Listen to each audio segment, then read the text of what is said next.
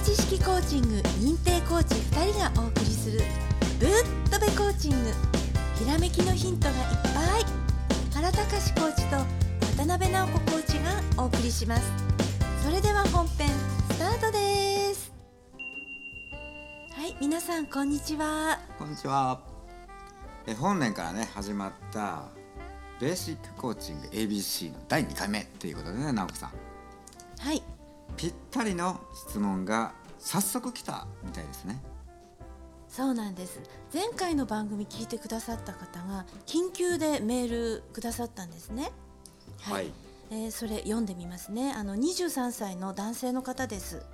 はい、要約して言いますね。すごい長かったんですよ。はい、社会人になり初めての正月休みで実家に帰ってきています。営業でナンバーワンになるんだと話したところ、母親がそんなこと一番なんて営業がどんだけ大変か知ってんのとか矢継ぎ早にまくし立てるので黙ってしまいました。もう実家にいるのが嫌なので早く一人暮らしのアパートに帰ろうかと思います。ポッドキャスト聞いてたら元旦からやっているみたいなのでメールしています。どうしたらいいですかということでね、メールいただいてます。はいね、かなり頭にきてるみたいだったんですけど、原コーチいかがですか？せっかくね上京してて田舎に帰ってゆっくりして報告しようと思ったのにちょっとショックな感じしますね。はい、そうね、お母さんっていうことなんでやっぱりこうちょっとね保守的な方がやっぱ多いんですよね。はい、特にねそういう、田舎の方っていうのは都会と違って、あんまり情報量が多いとは言えないからね。はい、だからやっぱりこう我が子が、そんなに、頑張らなくっていいからボトボトやってくれみたいなものの気持ちの裏腹なのかなとも思うけどね。あ、なるほどね。はい、要はね、これもベーシックコーチングでね、はい、前回アファメーションっていう話の中で少しドリームキラーっていう話が出てね、それと関係してる、そのものなんだよね。はい、ドリームキラーそのものにお母様がなっちゃってるっていうことですかね。だから、あれじゃないかな、新入社員になって自分のところ、コンフォートゾーンから離れていったわけだよね。はい、で都会でさ、息子さんがやっぱりこうちょっと進化したっていうかちょっとこう成長したっていうかそういう状態で、この元旦にね帰ってこられたと、ということは、今までの息子さんじゃないこと言ってるとかね、なんかそういう風なのがお母さんのコンフォートゾーンを乱したとも言えるんじゃないかな。あー、なるほど。なんかこうとんがった感じになって帰ってきちゃったみたいな、そんな感じですかね。はい、成長したって言うんだけどね、本当はね。はい、本当は成長してるんだけれども、感じ変わっちゃったみたいに思ったんですかね。今までのお母さんと息子さんとのギャップっていうのが広がっちゃったって感じと思うね。はい、ね、はい、だからじゃあさ、このドリームキラーっていうのってさ、やっぱどうしても生まれてくるんですよね。こう、家庭でもそうだし、その家庭じゃないそういうグループ、チーム、会社、社会でね起きてくるんだよね。できたら、やっぱりキラーじゃなくてサポーターになってほしいんだよね。はい、それはそうですよね。やっぱり、身近なほどそうであってほしいところよね。はい、どうして身近な人ほどドリームキラーになっちゃうんでしょうね。やっぱり近ければ近いほどその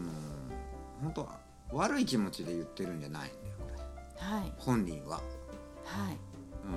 あなたのために言ってるのよみたいなそうそんな感じですか、うんうん、善意なんだよね、はい、その人から見れば、はい、うんうん、ただし、うん、偏見に満ちてることに言ってる人自身が気がついてないですかね。そうだよね、うん、はい、でその原因はって言って考えたら、はい、うん、まあ、男性でも女性でもやっぱ保守的な人はやっぱそうなりがちなのは、学びとか情報を取るとかっていうのももしかしたら時代遅れになってて、はい、うん、ちょっとこうどうだろうかな、遅れてる時があるんだよね、うん、特にね田舎に多いねそれはね、うん、はい、遅れているっていうのは情報が遅れてるってことですか、うん、情報はあるんだけど自分が取りに行こうとしてないから、はい、あ、なるほど、取りに行こうとしてない、うんうん、最新の情報を取りに行こうとしてないってことですね。スイングを習って行動をして進んでいる人っていうのはやっぱこう進む速度が速いじゃん、はい、うん、でならその人たちとの距離がすごく空いていくわけよね。ああ、なるほど、うん、はい、特に身近なその家族だからはい、それを引っ張り落とそうというか引っ張って自分のところにこう戻そうっていう力っていうかね。ああ、なるほど、うん、自分のコンフォートゾーンに一緒にいさせようと、うんうん、するんですね。それが起きるから、はいはい、うん、はい、で僕的に考えたらなら、はい、そのコーチングっていうものを、まあ一番いいのはさ、その本とかを読んでもらったりするのがいいんだけど、徐々にまあそういう風なこう進めてみるとか、まあ YouTube 見るとか